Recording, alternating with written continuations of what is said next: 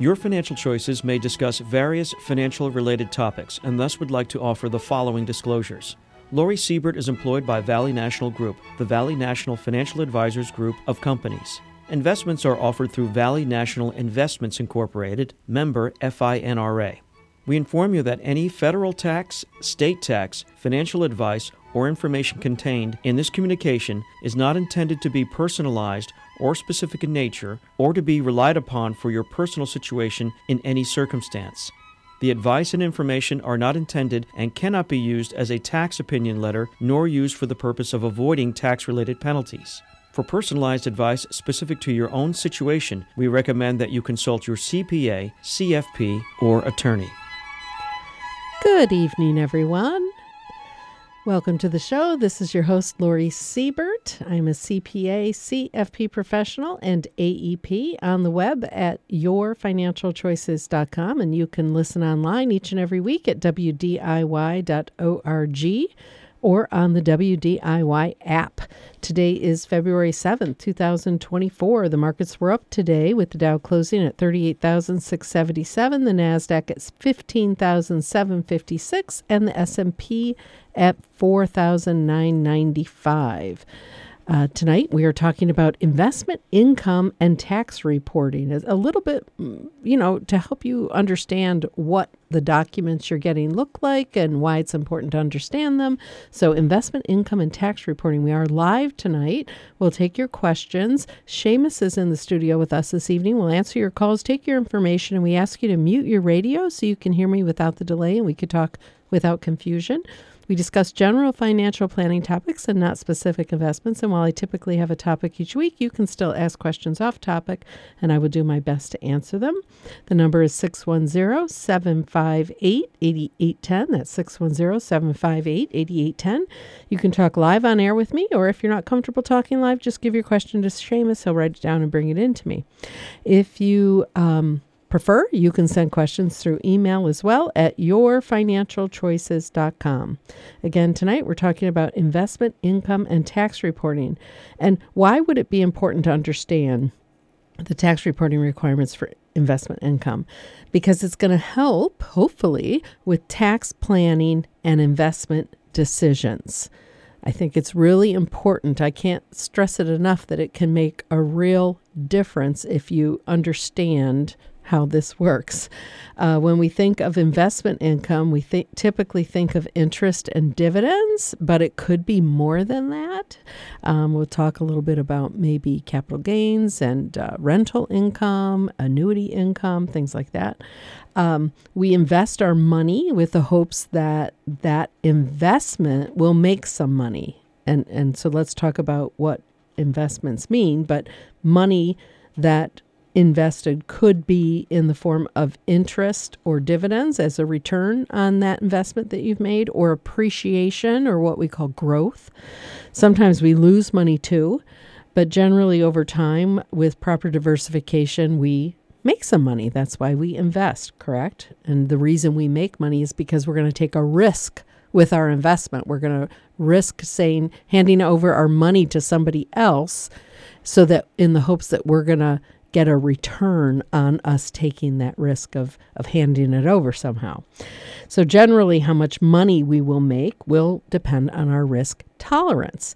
And that risk tolerance might be for various kinds of investments we choose and the time we can wait to keep those funds invested. Okay, so we might have a different risk tolerance for different buckets, even. So, you know, we might have an emergency reserve. We're not going to take a risk with that, but we might not need some of our money for, you know, 30 years. Well, we maybe could be a little bit more risky with that because we have a longer period of time, a longer timeline. So, again, the it, what kind of investments we're going to make will depend on our risk tolerance, which could depend on a number of things, which would include um, how long we're going to keep those funds invested, how, you know, can we sleep at night? Do we have other resources? That type of thing. So, how much we make on those investments, though, too, um, could be reduced by the amount of income taxes on those investments. So when you're you're looking to make an investment, you, we talked about timeline, we talked about cash needs, we talked about risk tolerance. We also might want to think about, of course, I'm a CPA and I like thinking about taxes. Uh, um, we might want to think about what taxes we have on the various kinds of investment income that we have because it could be different. The tax consequences on particular investment income, it's not all created equal. It's not all the same. So now when we think we're going to get, you know, 4% uh, return on our CD or savings account, and we might get a 4% dividend, the after tax return on those two different kinds of investments are very different or could be could be very different. So that's why it's important to understand. So let's talk about the various kinds of investment income. We're going to start with the basic one interest interest income. A lot of people understand what that is.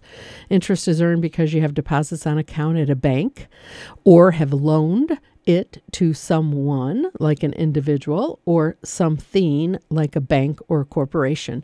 We don't often see loans um, that we make to individuals where we're getting interest paid. We don't often see that because we don't really like uh, encourage loaning to like friends or family or strangers uh, because that would be maybe riskier. It depends. And I, I do have some clients who make loans with their intra-family loans for mortgages and things like that for maybe their kids.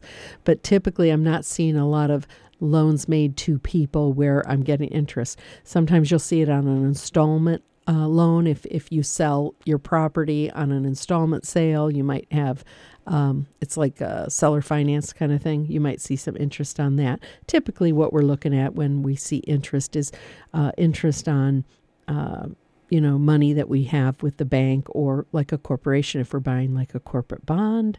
Um, it could also be, you know, U.S. Treasury. So I'll talk more about that in a minute.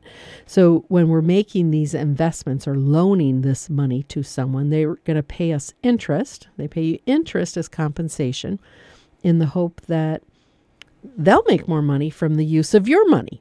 That's how that works. So, I, as a bank, might loan you money to buy a house, and I'm going to charge you, you know, uh, interest. I'm going to make money on that loan um, and I'll make more money on that loan than maybe I could have in other investments. Or a corporation will sell a bond and get proceeds from that, and they'll maybe invest it in inventory where they can make more money, or invest it in, you know, plant and operations to build more to, you know, increase revenue and sales. So they hope that their investment will make more money than what they're paying you. Um, and so you're taking on less risk because it's just a loan and you're going to get a stated interest rate back. It's predictable. You're not taking a lot of risk necessarily with that. Sometimes you can take risk if you're, um, you know, you want to make sure you're working with, you know, highly rated companies or corporations. If you're you know, investing in things like corporate bonds. But you're going to get hopefully a predictable rate of return, which is less risky for you. Um, but you're expected that you're going to get your original investment back. That's makes it feel less risky. The, the, the idea is a loan and you're going to get your money back. So for this lower risk, you get that predictable income, but you're not getting growth typically. Typically, you're not getting growth. Usually, you buy a corporate bond, you hold it for a particular period of time, it matures, you get your money back, and you've received that interest. Um, same thing can happen with treasuries, the federal government. You can make a, a loan, you buy a treasury, treasury bill, less than a year, a treasury note. Um, and that's less risk because the government is, um, you know, the what we call almost a risk free investment and you're going to get interest income. The government's going to pay you um, a, a, coupon rate, a rate of interest on that treasury bill or treasury note, uh, and you're going to get uh, your original investment back. Treasury bills are a little different. You buy them at, l- at less than par, and then you you get the the full value within the year. Okay, so that's interest. We're going to talk about how that interest gets taxed when we come back from this first break. If you have questions, the phone number is 610 758 8810. We'll be back in just a moment. WDIY thanks its members and Valley National Financial Advisors, offering a broad spectrum of financial services for more than 25 years, including fee based asset management.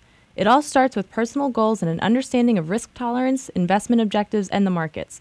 On the web at valleynationalgroup.com or 610 868 9000. Thank you to the members of WDIY for making all the programming you hear possible. Becoming a WDIY member is the best way to support your listening and to ensure WDIY will be here for the next person in our community to discover. Make your membership gift today at 610 694 8100 Extension 4 or WDIY.org. We couldn't be here without you.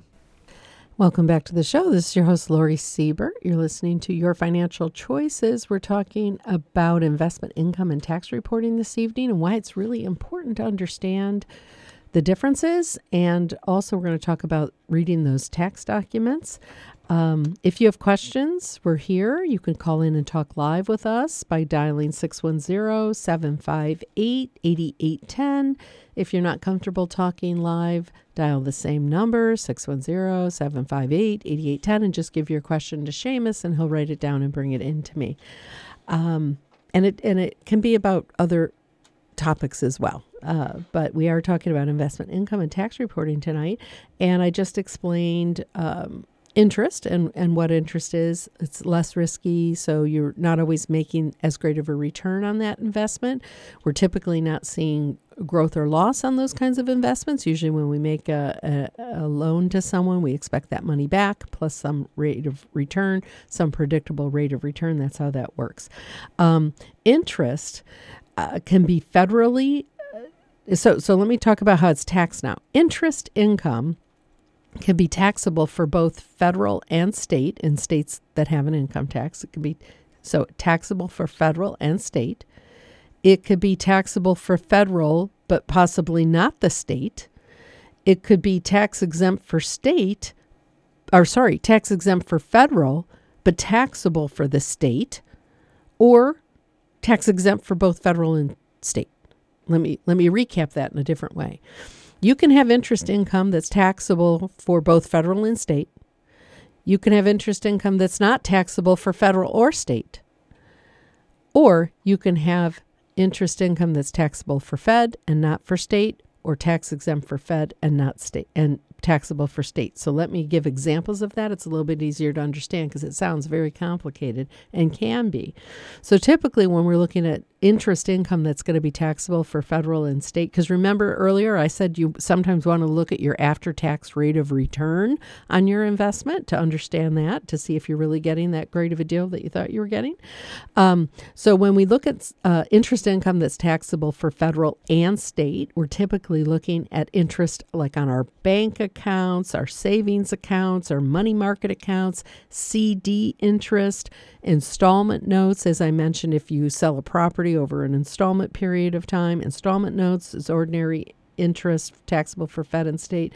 Seller finance mortgages, that's kind of what we're talking about there. Um, corporate bonds, so you you know sometimes you get that through uh, individual corporate bonds you might buy in a brokerage account or uh, corporate bonds in a mutual fund. A balanced mutual fund might have bonds in there, could have equities and bonds. So we have federal and state taxable interest. That's that's usually typically taxable for both. Where might we have federal taxable interest, but it's tax exempt for Pennsylvania? That would be municipals. Um, sorry, federal obligations, federal obligations like U.S. Treasury, your savings bond interest, your I bond interest, your T bills, Treasury bills, Treasury notes, um, anything invested in federal obligations, federal treasuries, that's going to be taxable for federal, but it's tax exempt at the state level. Okay, so that's important to know. So a 4% T bill versus a 4% um, CD interest in and you live in a tax a state that taxes your income, you're going to be further ahead with a treasury than you would be, let's say, the CD interest because the Fed, the Treasury, or the T bill or the savings bonds is tax exempt for state purposes. Okay, Understand that. Now, when might it be tax exempt for federal purposes but taxable for state purposes is typically what we're looking at there are municipals. So, municipals meaning municipalities. So, you have, you know, school boards, counties, townships that may have to um, issue uh, general obligation bonds or some type of other municipality bond to raise money for um, you know, building in their community or funding something in their community. So the municipalities will issue bonds and then agree to pay you interest. The federal government wants to encourage us to invest in our communities, and therefore we get a little tax break on the federal level of um, that kind of interest not taxable for federal purposes. So we call it munis or municipals are not taxable for federal purposes. Generally, there might be like a little tiny bit of exception, and there's something called uh, special activity uh, bonds that that might be subject to alternative minimum tax, but fairly simply, generally, federal tax exempt but taxable um, uh, for Fed would be municipals. Now I said, but it could be taxable for state. How could that be, Lori? I'm investing in my community. Well, if you invest in your community, you get a double benefit because it's tax exempt for federal. And if I'm a Pennsylvania resident and I invest in a PA bond, then it's also tax exempt for Pennsylvania. But what if I buy a California bond living in Pennsylvania, I get the tax exempt for federal, but Pennsylvania is not going to give me tax exempt status on a California bond. So that's where you might have it be tax exempt for federal, but taxable for your state if you're investing in municipals that are outside your state of residence. Again, you know, if you're in a state that doesn't have tax, it doesn't matter. But, um, and and where I see this typically is when I, I've had clients who inherit sometimes from time to time, and you know, mom is a resident of Minnesota. I'm a resident of, you know, California and I inherit municipal bonds. That worked very well for her in Minnesota, but you know, now it's going to be taxed in Pennsylvania.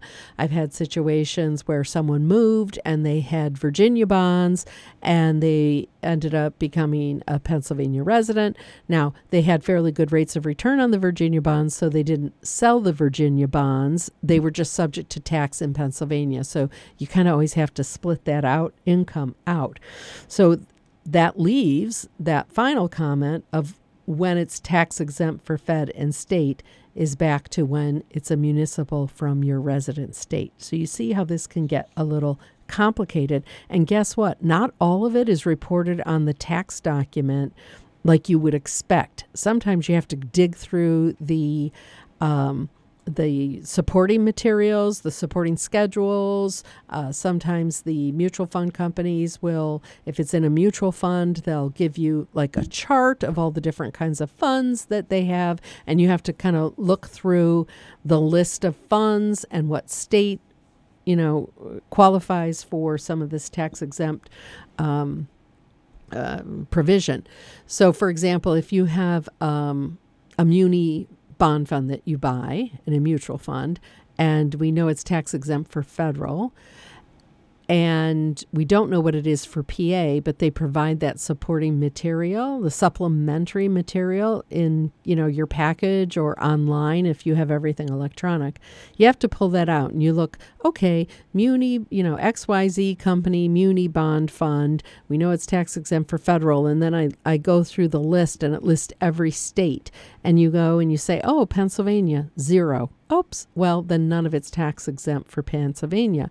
If it's 10%, you know, it'll have the percent that that particular fund is invested in your local state, then you get to say that that piece is tax exempt. So your tax preparer would need that information, or if you're preparing your own tax return, you could use that information. Sometimes it's so minuscule and so immaterial, it's not even worth calculating or looking at, but there are certainly times where it could make a difference. For example, if it says uh, Muni Pennsylvania bond fund, you still would have to look because it doesn't mean it's 100% invested in PA. You'd have to look at the um, supplementary material, look for PA, and it might be 90%. Well, then it might be worth calculating that out because then that portion would be tax exempt for your state of residency.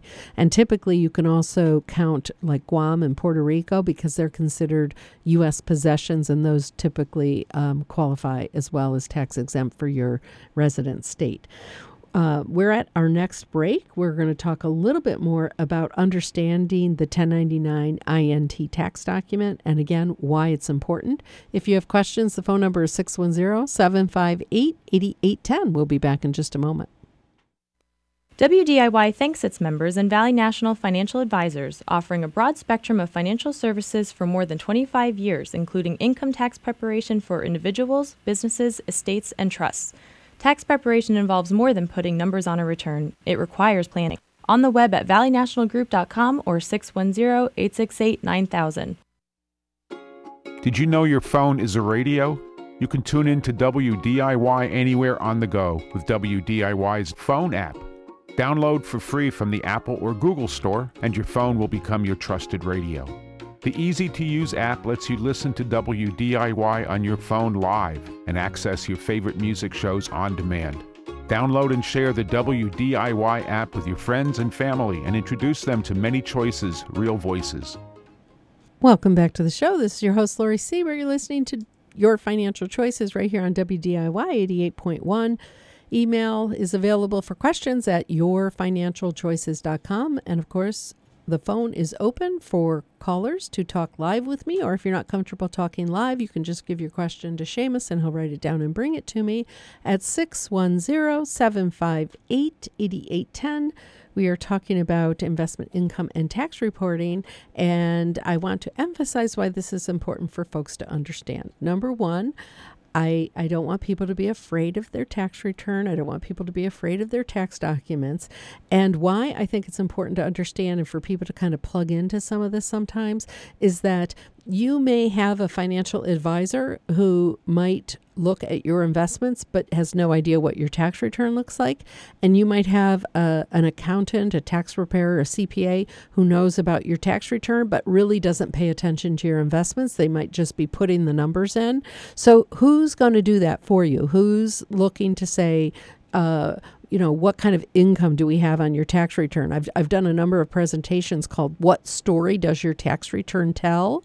Uh, because looking at a tax return, you can well, I can tell a lot about a person and, uh, you know, the kind of the risk they want to take, what kind of savings they have, but it also tells me, um, you know, what kind of income they have and how it's getting taxed, and that they may or may not understand how. Um, tax reporting is for certain kinds of investments because if they did, they might shift their investments a little bit how they're how they're doing them and I'll explain that as I go through the show. So talking about looking at the tax document for interest reporting it's called a 1099 INT just some basic uh, other kind of footnotes for our listeners tonight is make sure that when you get your tax documents you're verifying your um, recipient's social security number. Make sure that that income is reported in your social security number and it's right. Also double check to make sure it's the right year. Um, I've had parents come in and hand me their kids' uh, tax documents, 1099 INT, if they have like interest at a bank account. Well, that's not necessarily reported on their return, on the parent's return. Could be, but generally not.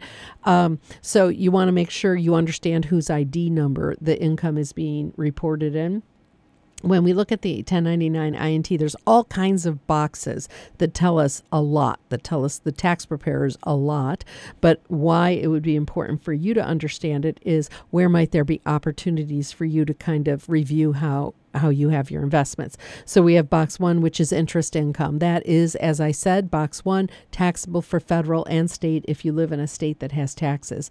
Box two, early withdrawal penalty. What the heck is that? Well, if you take money out of a CD before it matures, they're going to charge you a little penalty for that.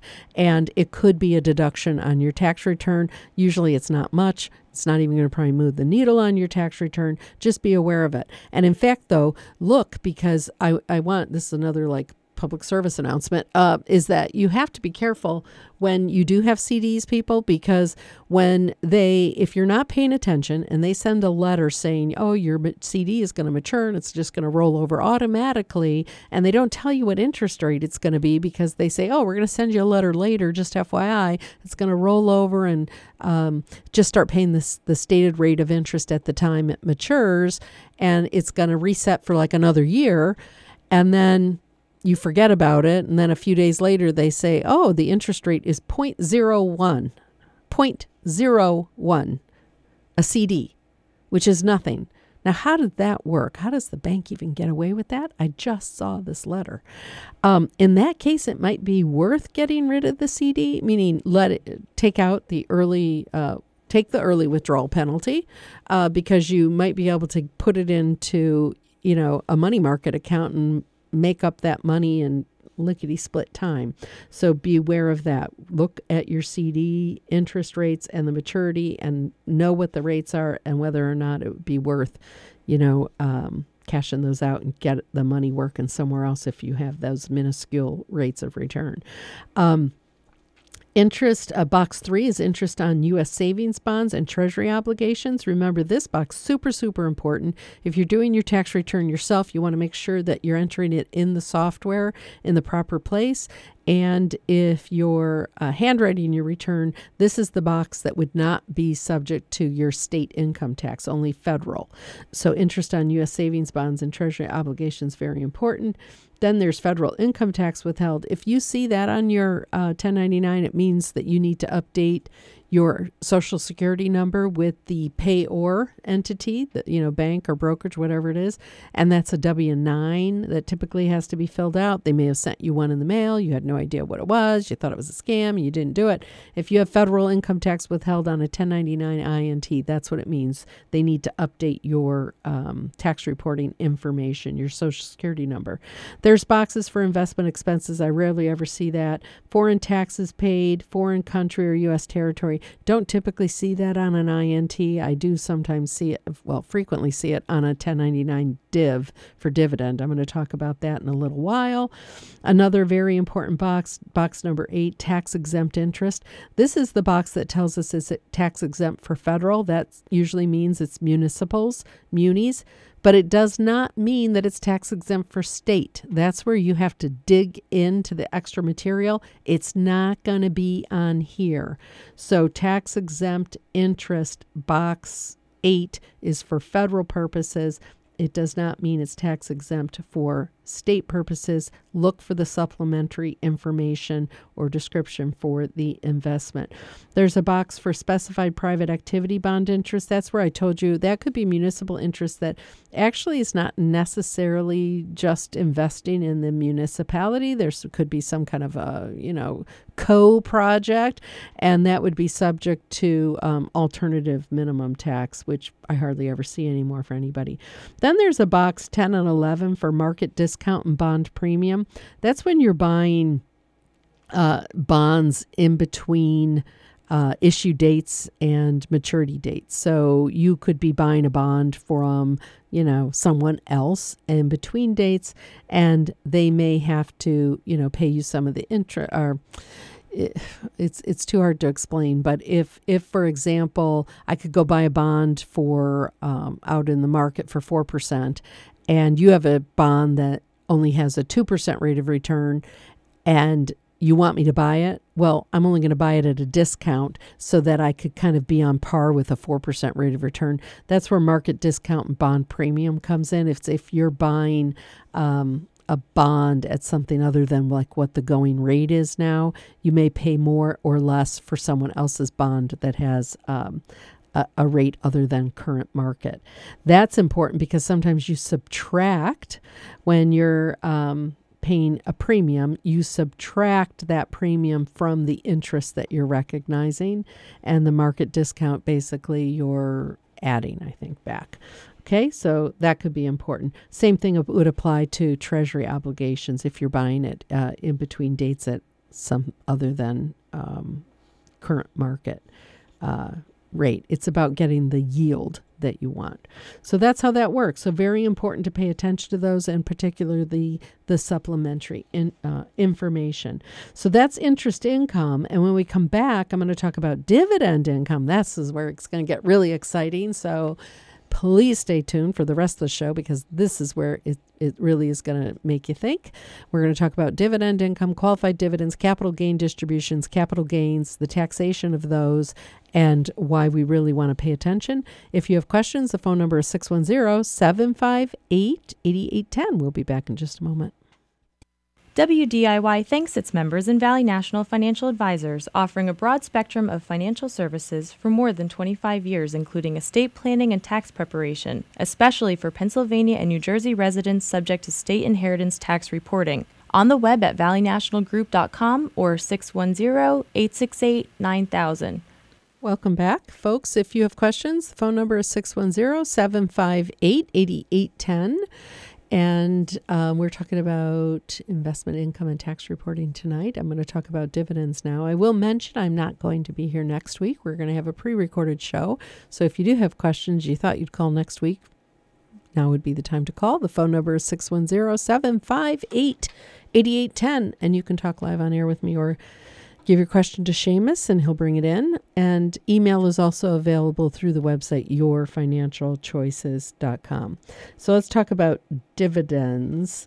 Um, when you invest in a company by bay- buying shares in their company, so you buy buy a little piece of that company, you buy shares, um, and it can be either directly and usually through you know like a, a transfer agent. You see Equitable or and uh, CompuShare and EQ, Equiniti, and all different ones who manage that for the companies. It could be held that way. So you buy shares in a company either directly or indirectly through a mutual fund or an ETF, an exchange traded fund, a mutual fund basket of, you know, stocks and or bonds and it's managed by somebody and they're trying to, you know, maybe get a certain uh, class of investments that they might do, or an ETF, an exchange traded fund that is also like a basket of stock or whatever it might be, and that's trying to mimic typically an index. So those are baskets. So individual shares you can own, or you can own it through a mutual fund or ETF. And what you're hoping when you invest is that you're going to make some money on the profit of the company. So they're going to pay you back a percentage of the profits. Sometimes they don't.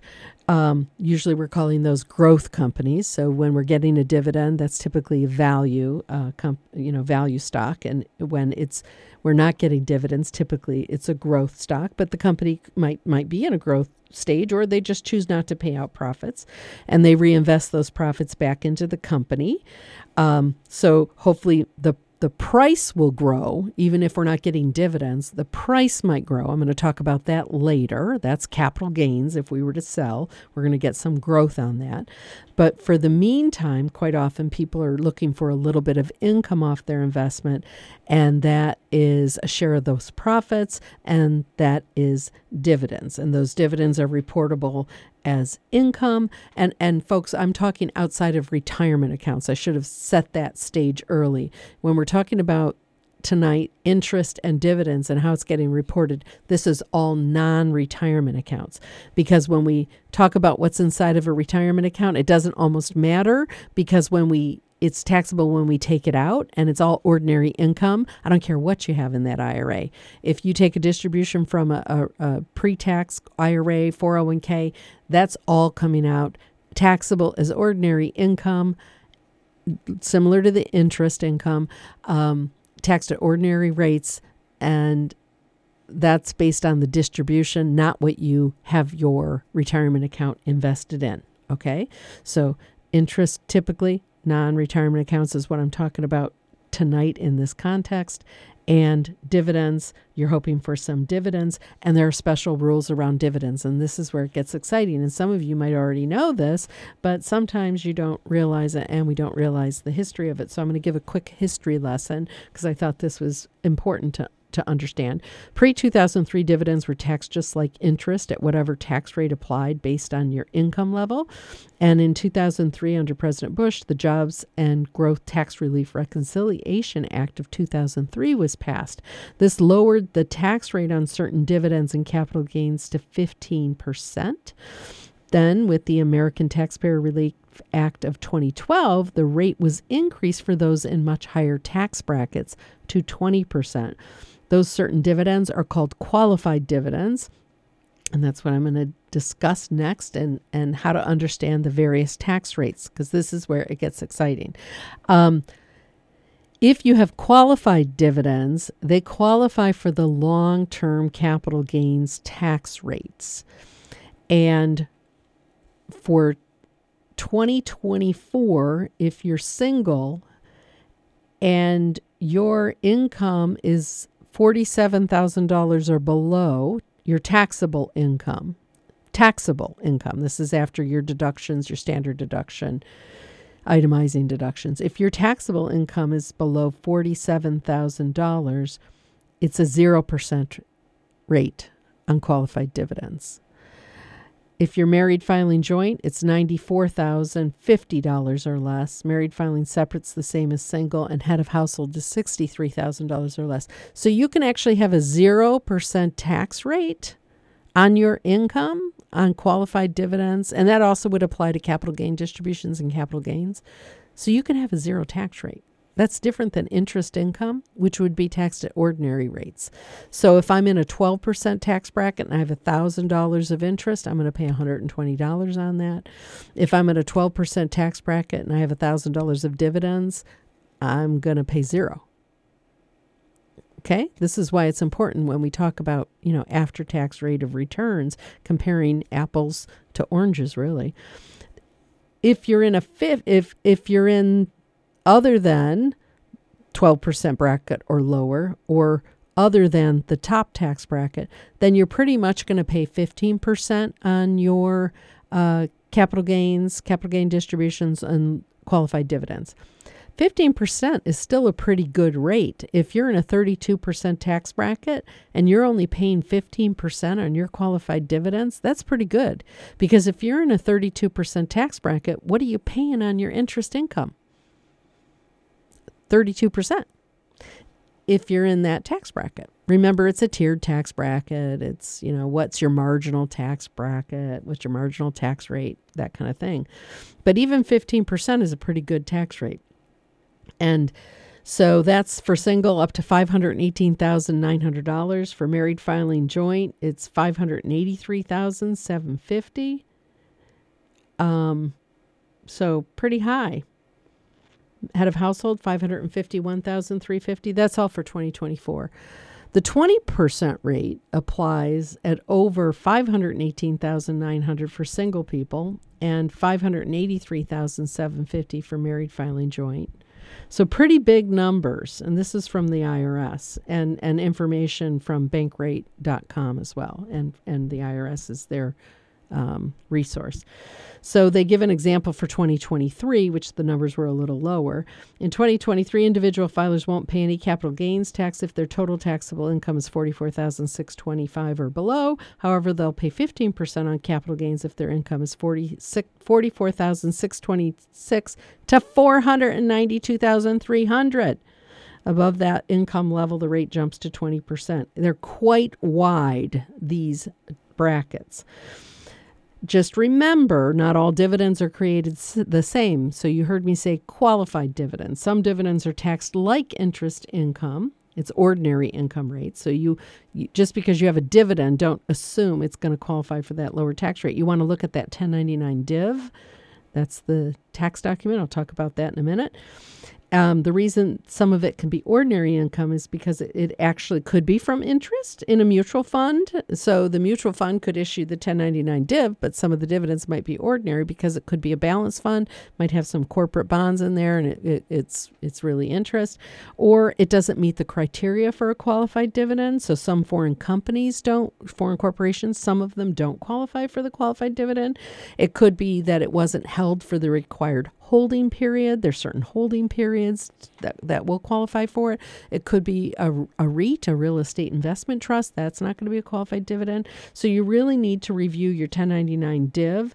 Um, to know how to report them on your tax return. And why it's so important is because you don't want to miss out on those favorable tax rates. And remember, if you're doing it yourself, you're self preparing. If you're doing this by hand, there's a worksheet to figure out the tax on your income when you have capital gains and or qualified dividends. There's a complicated worksheet that you have to do, which is why I love software. I don't have to do any of those calculations anymore.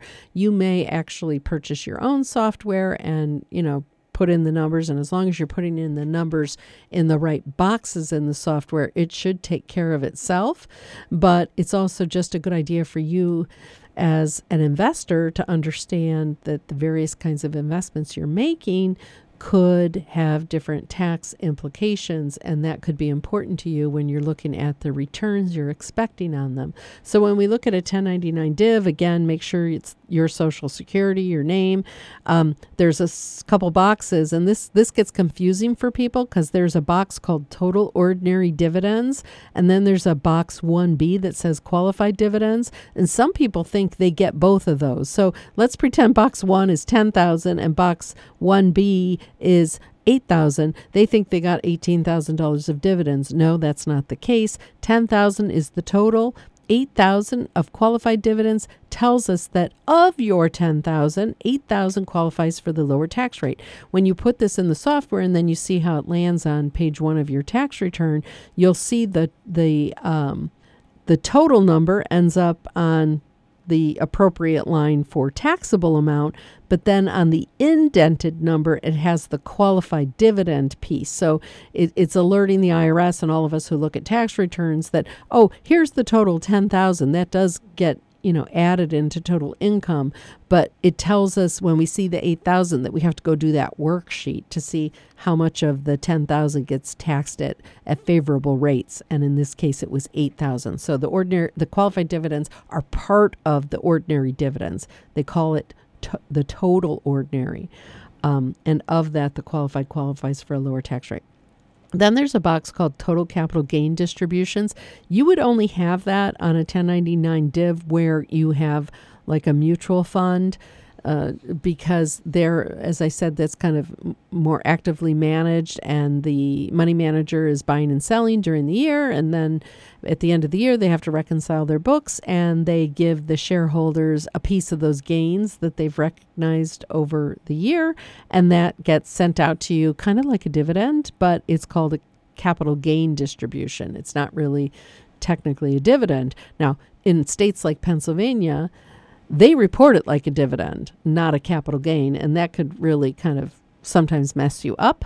But um, I'll see if I have time to explain that. But the reason it's important to understand that line and why you have to um, identify that separately is because that gets reported on Schedule D. D is in David. And if you have other losses from other investments that you've sold during the year, you can actually offset that capital gain distribution by capital losses that you have. So that's a little advantage um, there. Then there's some other boxes that you don't often see. I'm not even going to go over them. Just make sure if you're doing, you know, through software that you enter everything appropriately. There is a box that I want to point out that's called non dividend distribution, box three. People get really excited by that. I'm telling you, that, that really is just a return of your own money that non-dividend distribution is typically just a return of, of your own investment. We usually see something like that like in a REIT or whatever, where the, the they've taken your money, they've invested it, and there there's like a, a, return back to you of your original investment. It lowers your cost basis eventually.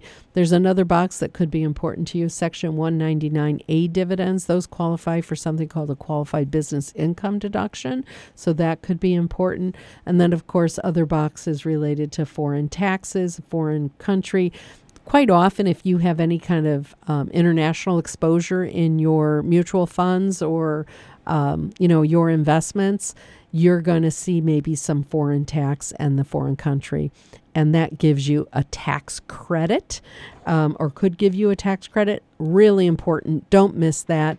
and uh, it could be a nice little um, offset to taxes that you otherwise owe. Folks, we are uh, at the last break. If you have questions, the phone number is 610 758 8810. And when we get back, I'll try to wrap up as best I can. We'll be back in just a moment.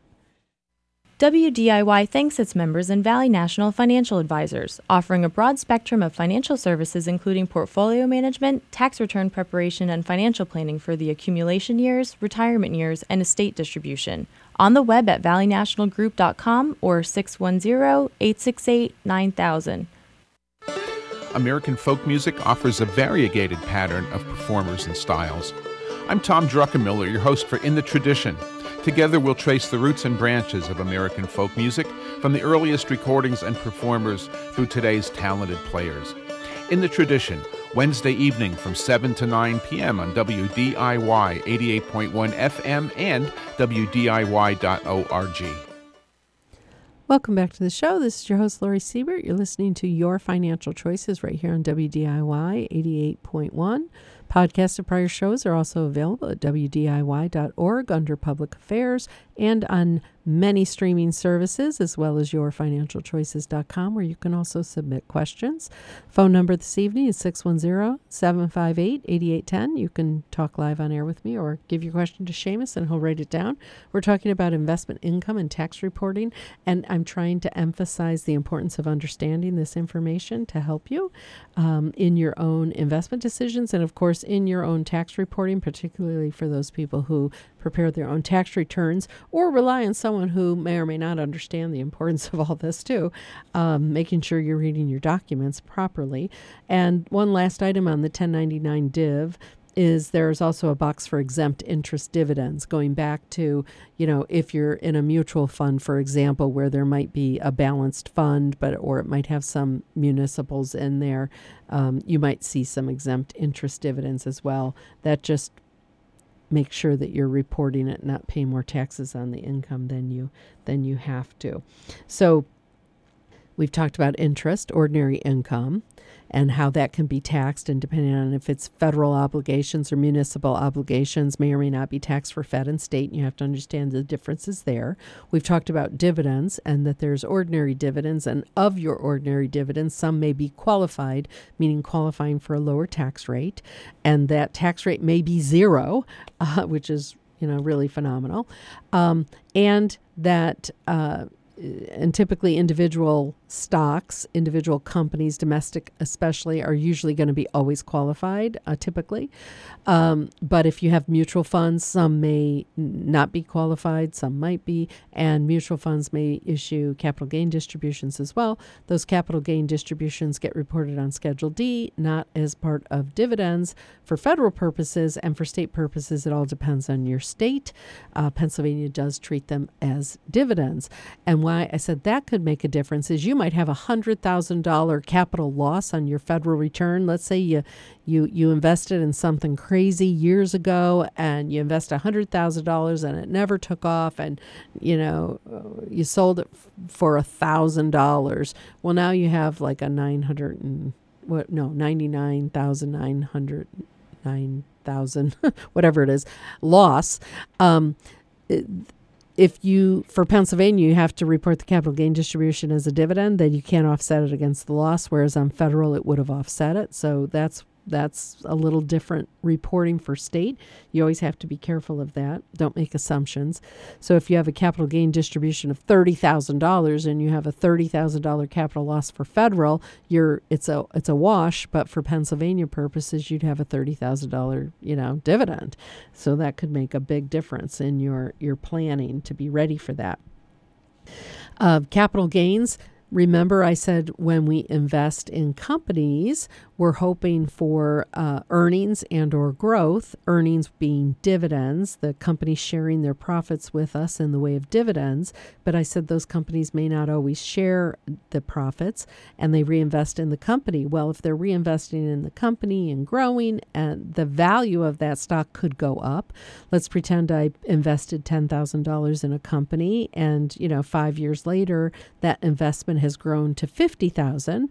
Well, that's capital gains. I've it long term. When I sell it, I report it on Schedule D, and I, in that case, I have a $40,000 gain that also has those favorable long term capital gains tax rates that I mentioned earlier, and we report that on Schedule D. And we want to make sure that we report that in the right box in the right section of Schedule D. There's supporting schedules now called 8949. But if your broker um, or you know the transfer agent provides the um, tax document with the cost basis and the holding period, then it's fairly easy to report and it doesn't get too complicated. You can just report it on Schedule D in that circumstance if everything's reported. Um, the documents themselves, the tax documents for sales, is a 1099B and it will tell you where you're supposed to report that information on Schedule D. So I said you could have other kinds of investment income too. Some people invest in real estate where you have profits from the real estate. Um, profits meaning rental income. That's ordinary income as well. If you have rental losses, some people go into rental properties thinking, you know, they're going to get all these write offs. Sometimes you don't get them right away. Sometimes they're suspended. So don't assume you're going to get to take rental losses for things like depreciation and mortgage interest. If your income is too high, so there's income limitations. And when we can take a rental loss, that's considered a passive activity. Typically, there is something called a real estate professional, but assuming it's a, a passive uh, rental activity, the income, again, ordinary income, the losses uh, may be able to take. They're capped at $25,000. Uh, but if your income is over like 100,000 to 150, there's a phase out over 150. It's suspended. You can't take the loss in the current year unless you have other passive income. So then it's suspended and it carries forward until you know you otherwise qualify for um, taking that loss, meaning you have other passive income or you have a uh, complete disposition of the activity. When you get um, income from like a real estate investment trust, again, that's that's ordinary income. So all of these are basically taxed at ordinary rates on income, but again, those losses could be um, limited, so be careful. Investment income could also come from annuities. And again, annuities uh, outside of retirement accounts, if you invest in an annuity, we call it a non qualified annuity if it's not in a retirement account. It doesn't matter what the underlying investments are. When you take money out, it is ordinary income. And some people get confused by that too, because your annuity could be tied to some kind of market uh, index or something, but it doesn't mean you're getting tax favored treatment. You're getting deferral on an annuity, on the growth on the annuity. You're getting deferral if it does grow, but it is going to be subject to ordinary income tax. And um, typically nowadays, when you uh, take out money from the annuity, the earnings come out first, unless you're annuitizing it. So if you decide, then it's prorated, but the um, earnings typically are coming out first, and it's ordinary income. The other thing that happens if you were to die and you have an annuity, the income tax characteristics of that annuity are retained to your beneficiary. So if I invested in an annuity of 50,000 it grows to 80,000 I die, that's 30,000 of ordinary income to my beneficiary. If I invested $50,000 in stock in an individual account whatever it might be, I invested 50,000 it grows to 80,000 I die and my my child inherits my stock that gets a step up in basis to 80,000 and if my kid sells it the very next day, there's no gain or loss on that. There's no gain or loss on that. So you see the difference between so you have to understand what your investments are. So the 30,000 is taxable if it's in an annuity, but it's not taxable if it's in um, a stock because it gets the step up in basis in my scenario I just mentioned. All right. Big difference. Tax favored treatment on those dividends and tax favor treatment on a step up in basis on equities under current legislation. So it's really important to understand um, the difference there. Annuities are called income in respect of a decedent, you know, and a CD. There's no step up in basis in a CD. If I if I put fifty thousand dollars into a CD, it doesn't grow. I mean, it's just fifty thousand. So when I die, my kid would get back the fifty thousand. The only thing I got during my lifetime was the interest income on that. Big difference. Um, So you heard me say it doesn't matter about like what is invested in the IRAs. Even a Roth IRA, Roth IRA is income tax free. It's growing income tax free. So w- what do I want in my Roth IRA? Aren't I looking for tax free growth then? Am I going to put it in a CD paying 0.01%? I guess it depends on your risk tolerance, but why did you put money in a Roth? You put money in a Roth for tax free growth. I certainly hope any of our listeners who have Roths are looking and seeing what's in that Roth. Um, IRAs, that's ordinary income. So whether I have, you know, $50,000 in a CD in my individual name or $50,000 in a CD in my IRA, either of those are getting uh, you know, taxed at ordinary income tax rates. Of course, the the IRAs, if I take fifty thousand out of an IRA, it's going to be fifty thousand of taxable income, but it's ordinary anyway. So I like to look at the geography of the investments where am I getting tax advantages? And I'm getting tax advantages outside of retirement accounts or in Roth IRAs. I'm getting tax advantages. So you want to be careful as to what your underlying investments are in those uh, different avenues that you can use. I did also want to mention that there is an additional uh, tax that may apply called well onto to our investment income when we're looking at after tax rate of returns but this one we can't really help and i'm not going to you know it's it's something you really can't help but it really only applies to people with really high net worth so, well I shouldn't say really high net worth, but high net worth by by most standards. So as of 2013, an additional tax may apply called the net investment income tax.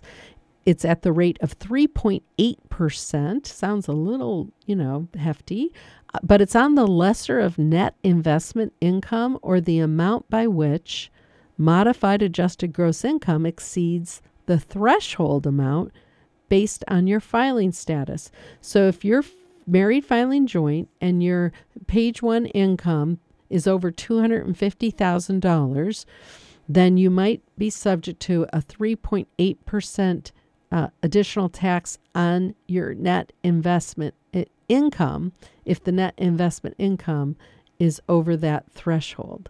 So again, it's 3.8 on the lesser of the net investment income or the amount by which it exceeds these thresholds 250 for married filing joint 125 for married filing separate 200,000 for single or head of household and 250 for a qualifying widow with a child all right. So, and generally, that would apply on net investment income, which includes, but is not limited to, interest, dividends, capital gains, rental and royalty income, and non qualified annuities. Yes, those might all count as investment income. There's some little deductions that can be taken against that, but just just think total.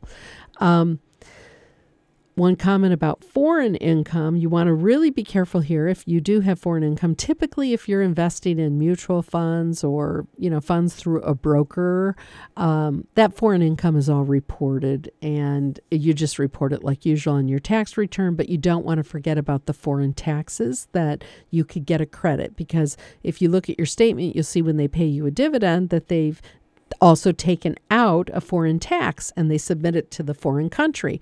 So now when I do my tax return, I in essence have paid tax on that income in the foreign country and I can get a tax credit on my tax return um, up to the amount of the foreign tax or what we would pay in the U.S. We're not going to get a credit for more than what we would pay in the U.S.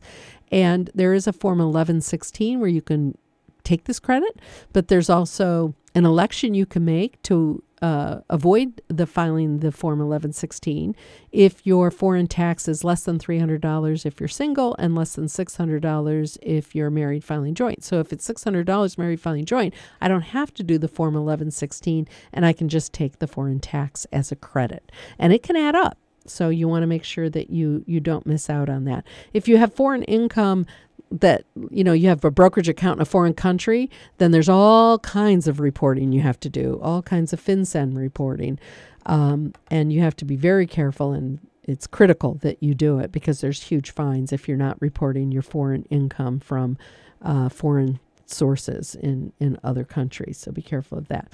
Uh, folks, we are at the end. I hope this was helpful. You can send questions and or comments through the website yourfinancialchoices.com. I'd love to hear from people to see if this is helpful, see if these are the kind of topics you'd like me to cover. And, and I'm always looking for more ideas from our listeners. Next week, I'm going to have a pre recorded show, but the following week, I will do listeners' tax questions in two weeks. Thank you, Seamus, for being here. Thank you, listeners. Thank you, Peter. Um, coming up next, we have Tom Druckenmiller with In the Tradition Folk Music. Remember, be proactive, not reactive. Make the best of your financial choices and have a great week.